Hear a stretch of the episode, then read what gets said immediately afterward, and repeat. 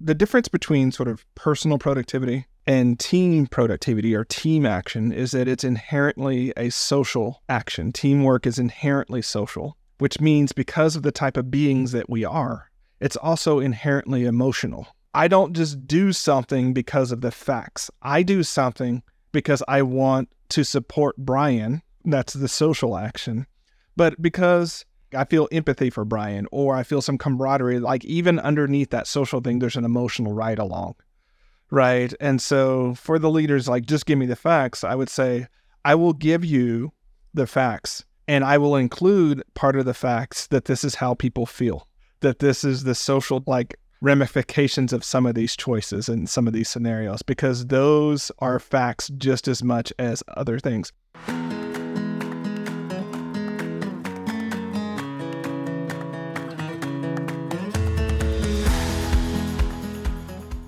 In her book, Conversational Intelligence, Judith Glaser wrote To get to the next level of greatness depends on the quality of our culture, which depends on the quality of our relationships, which depends on the quality of our conversations. Everything happens through conversations. Welcome to Conversations, powered by Quantavos.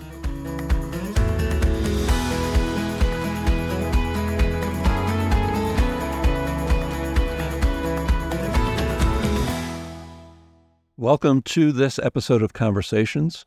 I am Brian Gorman, a Quantavos coach and your host. And today, our guest is Charlie Gilkey.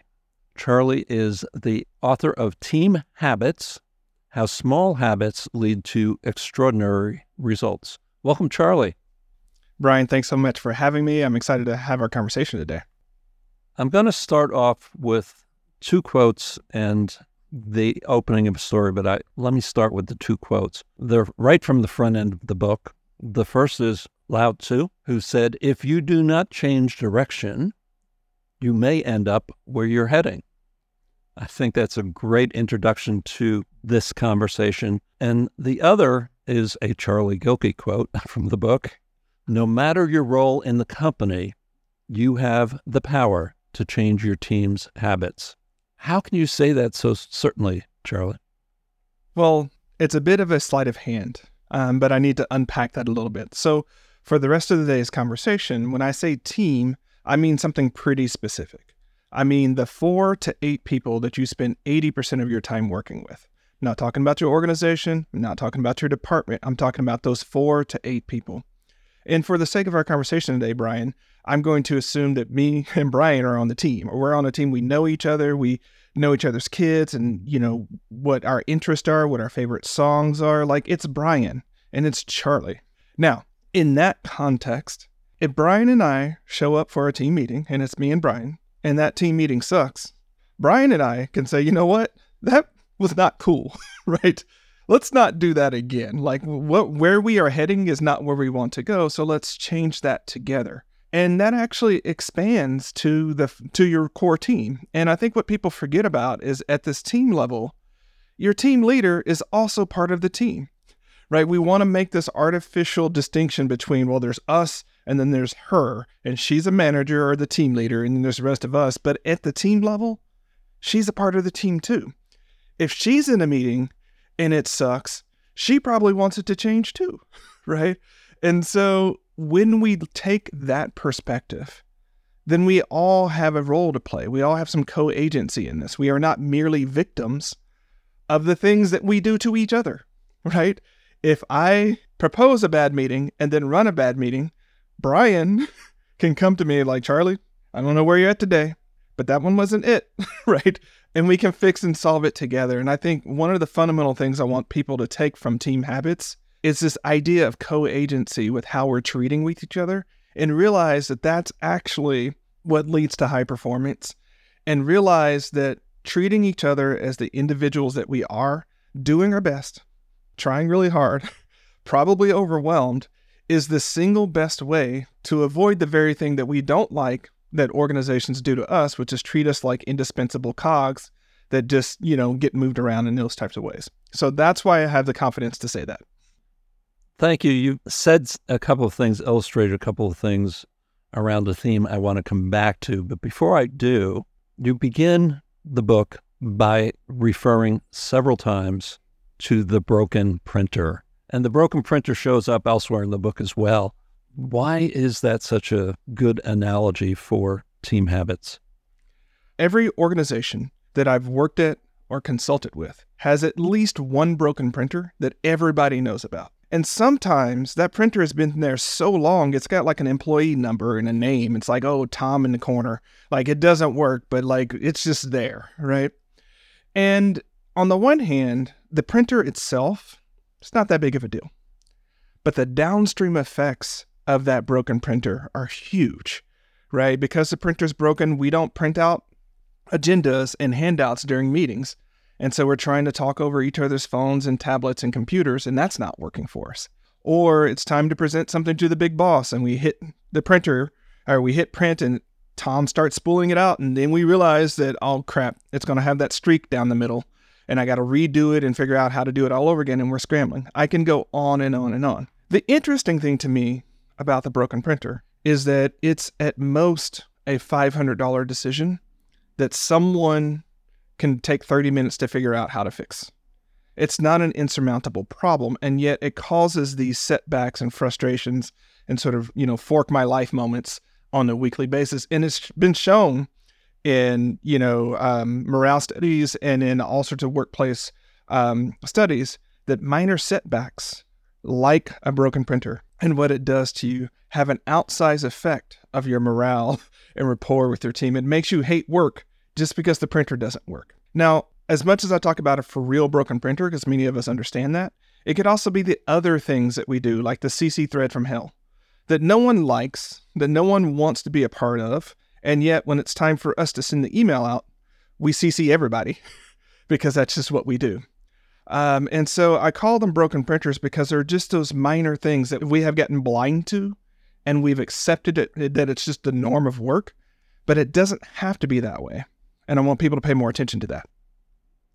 When we first started talking, you talked about team as, for example, you and me. And you said, and we know each other's kids and our the pets and so forth and so on. That's a theme that I really harp on, I think, um, very often on the podcasts and with my clients. The importance of that person to person connection, not just that role to role connection. And so that really moves us in, into the first bucket, if you will, of team habits in the book. And let me just run down what those buckets are. First, there's belonging, decision making, goal setting and prioritization, planning, communication, collaboration, meetings, and core team habits. And then you end the book with team habits are political, so play the game and create your team habit roadmap. You begin the book with belonging, and you also say, always start with belonging. A piece of that belonging is knowing the people on our team, knowing their lives beyond the work that they produce virtually or, or physically in, in, in the workspace with us. Why do you say always begin with belonging? Um, I'm going to start that, but I'm going to give you part of the secret code that's not in the book and that's not there intentionally. Um, when I started writing Team Habits, I very quickly realized that it was a book about power. Fundamentally, it was a book about power. Who has it? How do you get it? How do you transmute it? How do you use it? Right. And I'm like, oh crap, I didn't like, I know where the book would land if it's a book about power um, and it would create a meta conversation that would not be useful for our actual readers and what we're trying to do. But in this context, I can unpack it a little bit because it to show the importance of belonging. So there are three dimensions of power at play at work, in any organization really, but at work, right? And we only typically talk about two in the business landscape. So we talk about personal power. That's what I can do by myself with my own knowledge, expertise, know how, you know, and things I could do on that side personal power, power two. On the other end of the spectrum, we have institutional power. That's the power over things. That's the power over people. That's the power over budgets. That's the power over different types of things, right? And it's what I can do because of my position in the organization. So much of the tension at work is because it's either it's all on the person. Even books like It's the Manager actually puts the bonus of team change on the manager. And I think that's fundamentally flawed, right? Um, or it's about changing leadership structures um, that creates a leader, not leader scenario that gets us into a place where people don't feel agency.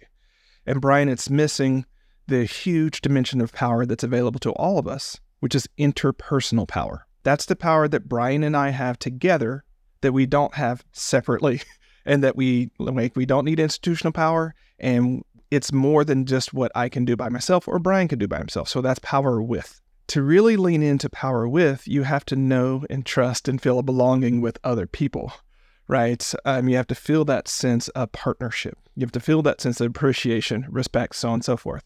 And here's the funny thing I'm going to sound like a coach, but I am an executive coach and an author, right? When you choose a paradigm, you reinforce the paradigm. So when you choose the paradigm of institutional power as a problem solving vector, you reinforce that paradigm of institutional power as a problem solving vector. So only the manager can fix the printer.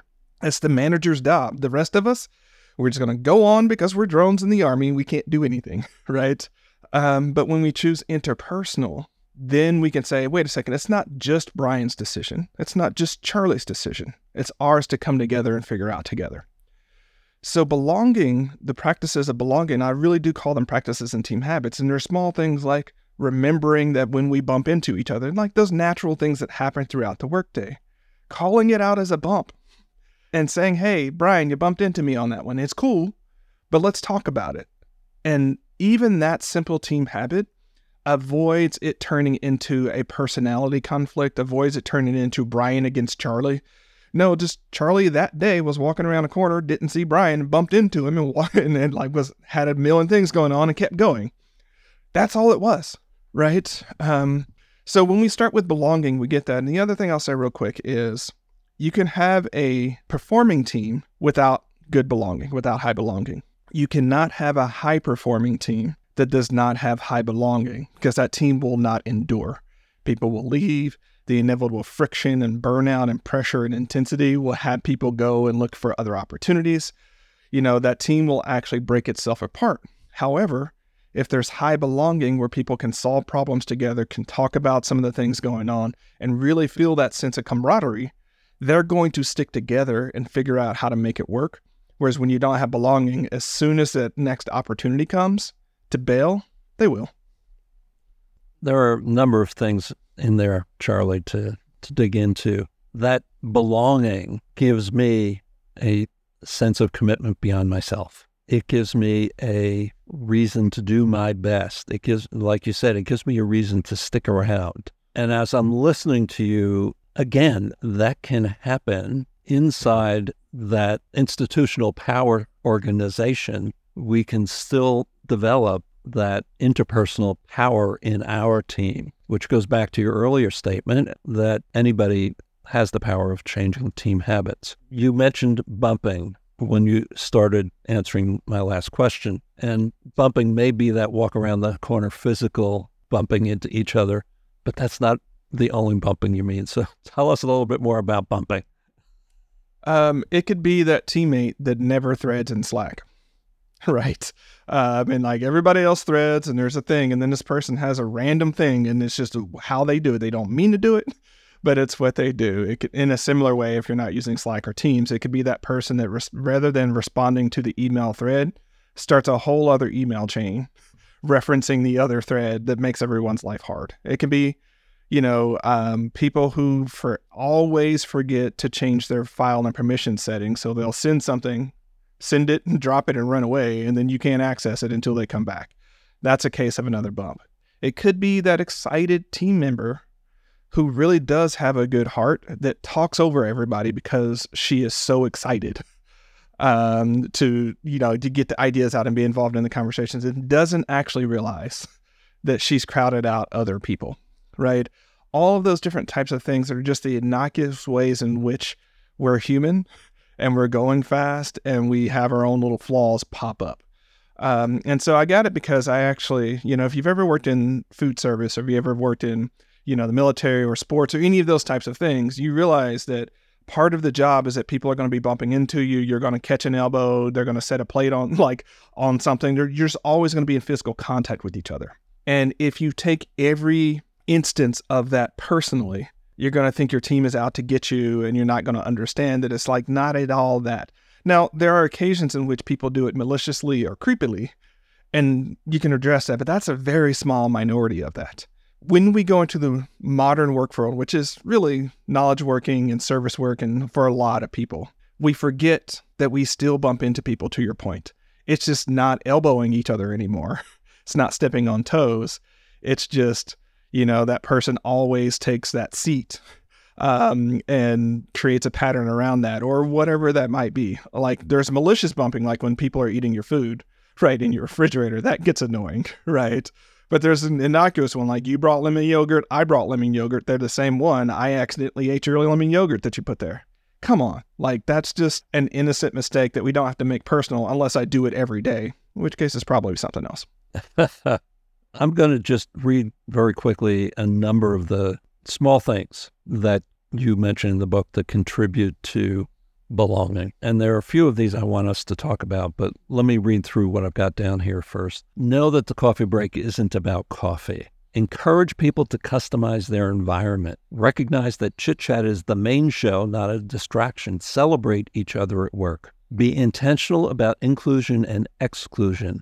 Make room for deliberate thinkers. Set inclusive meeting titles. Use descriptive meeting agendas. Make room for work preferences. And the last one I had written down actually was about acknowledging bumps to make them less personal. Let's know that the coffee break isn't about coffee. That's again an opportunity to get to know one another, to uh, talk about the the ball game or or last night's TV show, whatever. Recognize that chit chat is the main show, not a distraction. We get into the meeting. It's let's get down to business. We have too many meetings already. How, why is chit chat the main show? chit chat reaffirms belonging for a lot of people, and it's also how we surface our weak ties. So, weak ties are just tangential things like Brian tends to like this version of classical music. I like that same version of classical music, right? It adds another bond into our relationship that makes it stronger for when it's time for us to do hard stuff together. Right. And so many, to your point, Brian, so many people show up and it's like, let's just get down to business without like there's like the business and then there's what I hate to say there's the business and then there's this belonging bonding stuff, right? So let's do the little that we have to do the belonging bonding stuff and then let's get to work. Actually, it's all work. It has different purposes, right? And there are plenty of people out there who would say if they could, you know, we do 30 minutes of updates that no one really needs and don't get to talk to each other, which we do really need why are the updates more important than us talking? Right? Why have we so valued that piece? Because that could have been an email, but we can't have this real time conversation via email. We can't get the tone. We can't laugh about things. We can't check in on each other and see if we're okay via an email update. So I'm pushing back and saying, like, why do we value the senseless 30 minute update and disvalue the relational component of work instead of saying maybe what would happen if and I talk about this later in the chapter of meetings. What would happen if we let our teams determine how they wanted to show up with each other and what they needed and what propelled the work forward? And if they spent 30 minutes talking and laughing and having a good time, and then got out of that meeting and did even more work and got more work done because they felt that sense of belonging and safety and rapport and knew what was going on, why would we say, no, don't do that?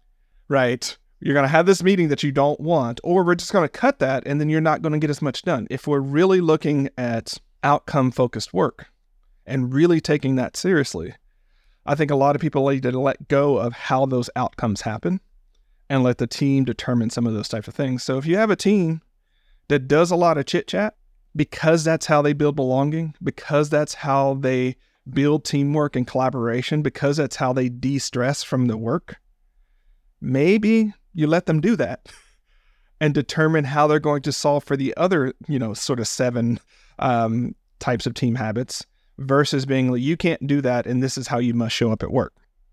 Set inclusive meeting titles. Weekly team meeting, isn't that inclusive? It could be, right? Um, I'm talking more of things like, you know, quarter four marketing strategy as a meeting title, right? Who really can show up and contribute to that meeting really powerfully? Can the full team do it, or is it really just two or three people talking?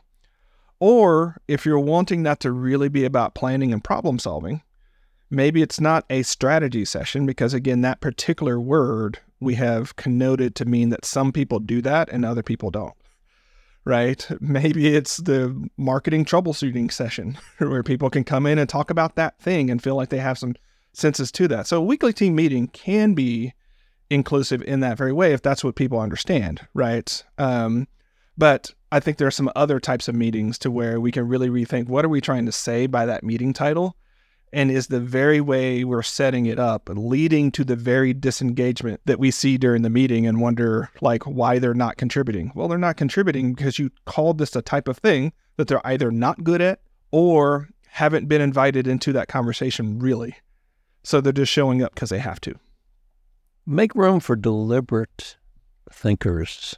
I'm one of those don't call me into a meeting that even if it has now, especially if it doesn't have a, descriptive or inclusive meeting title, don't call me in and expect me to be able to just run my mouth about our marketing challenges.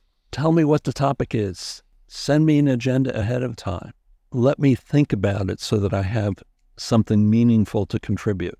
And if that doesn't happen, make it okay to say, let's all go back and think about this some more and share your thoughts on Slack or email or when we come back together in 48 hours. I know some incredibly brilliant people who have been literally driven out of organizations because they don't hang out at the coffee pot.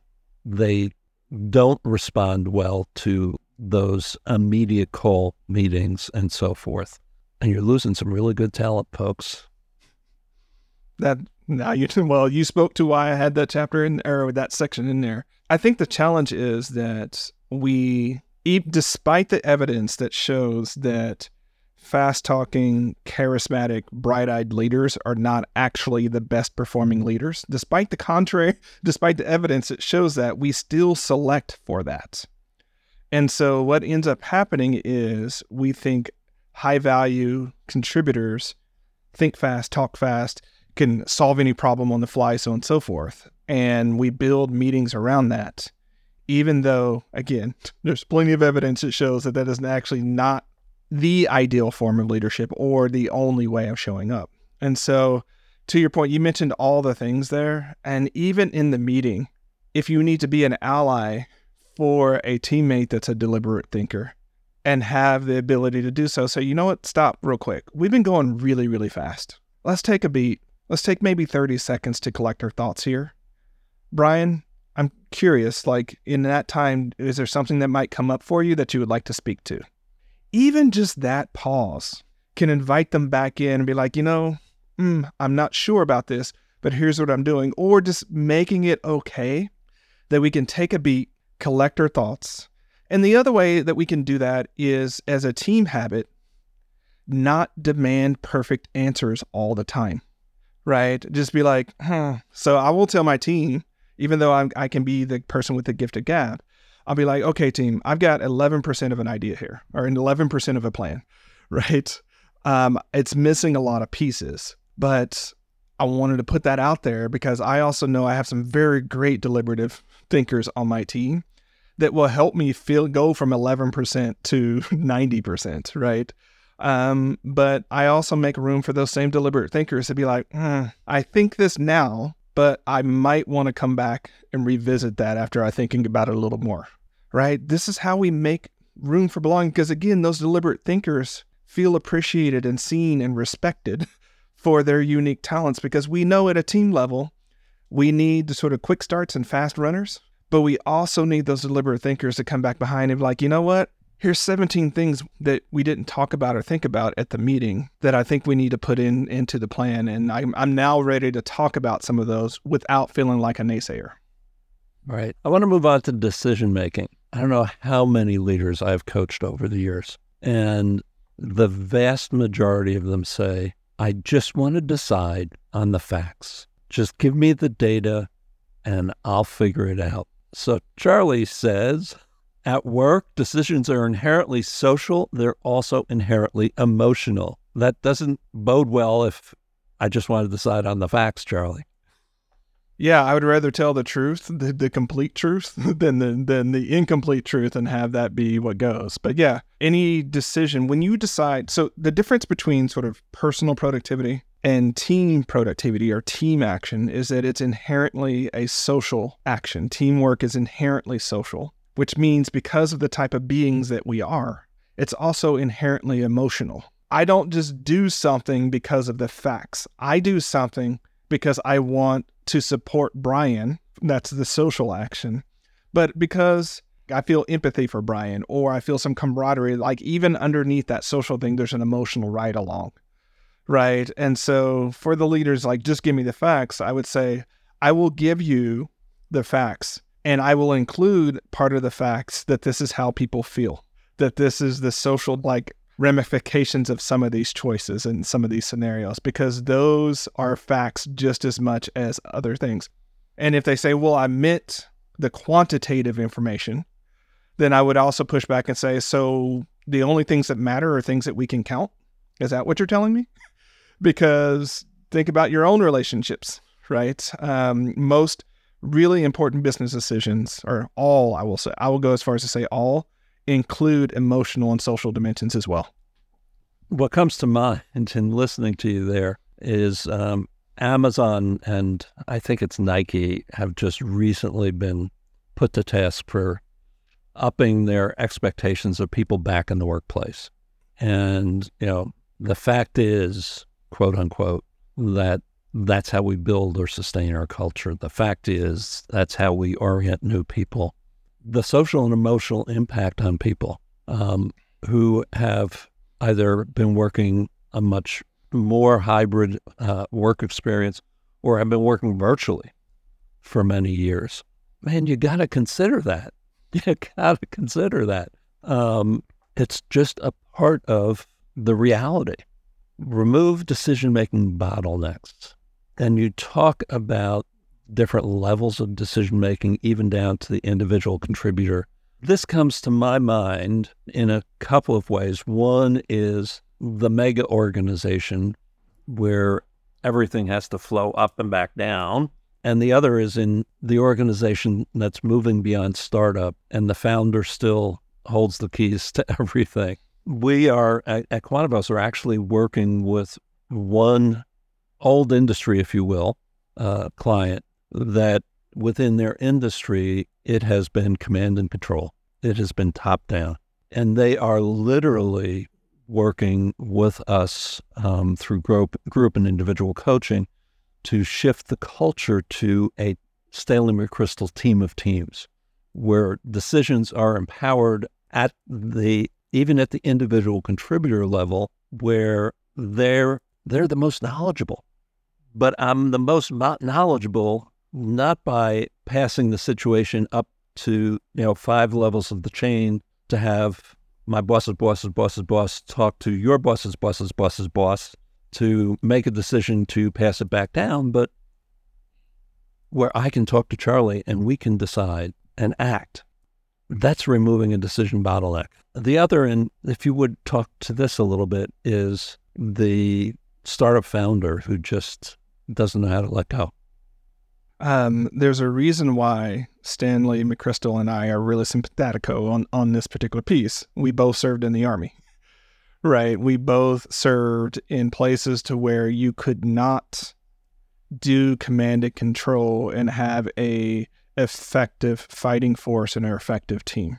You had to empower people to make their own decisions, right? And so, um, I want to ask you to repeat that Charlie, because it is so antithetical to the image that people have of how the military functions. Yeah. So there are major changes in the way the military has run itself over the last two, three decades.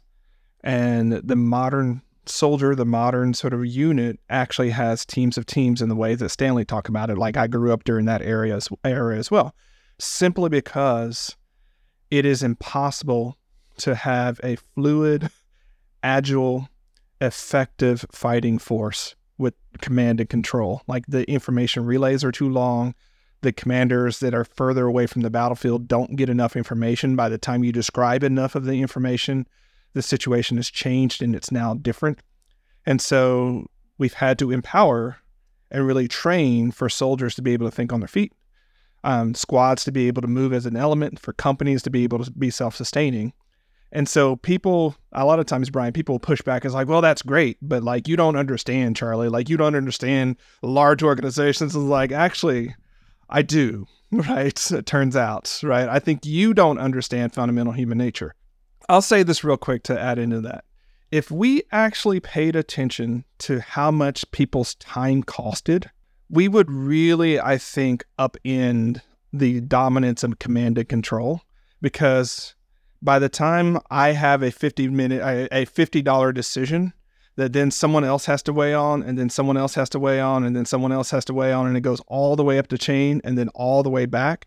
That $50 decision has now become a $5,000 decision. But we didn't spend the $50. We didn't spend the 50 bucks, right? But then we're going to have a conversation about how everybody's not doing their jobs because they're overwhelmed. Why do you think that is, right? So, um, you asked me to speak to the the founder who's learning to let go.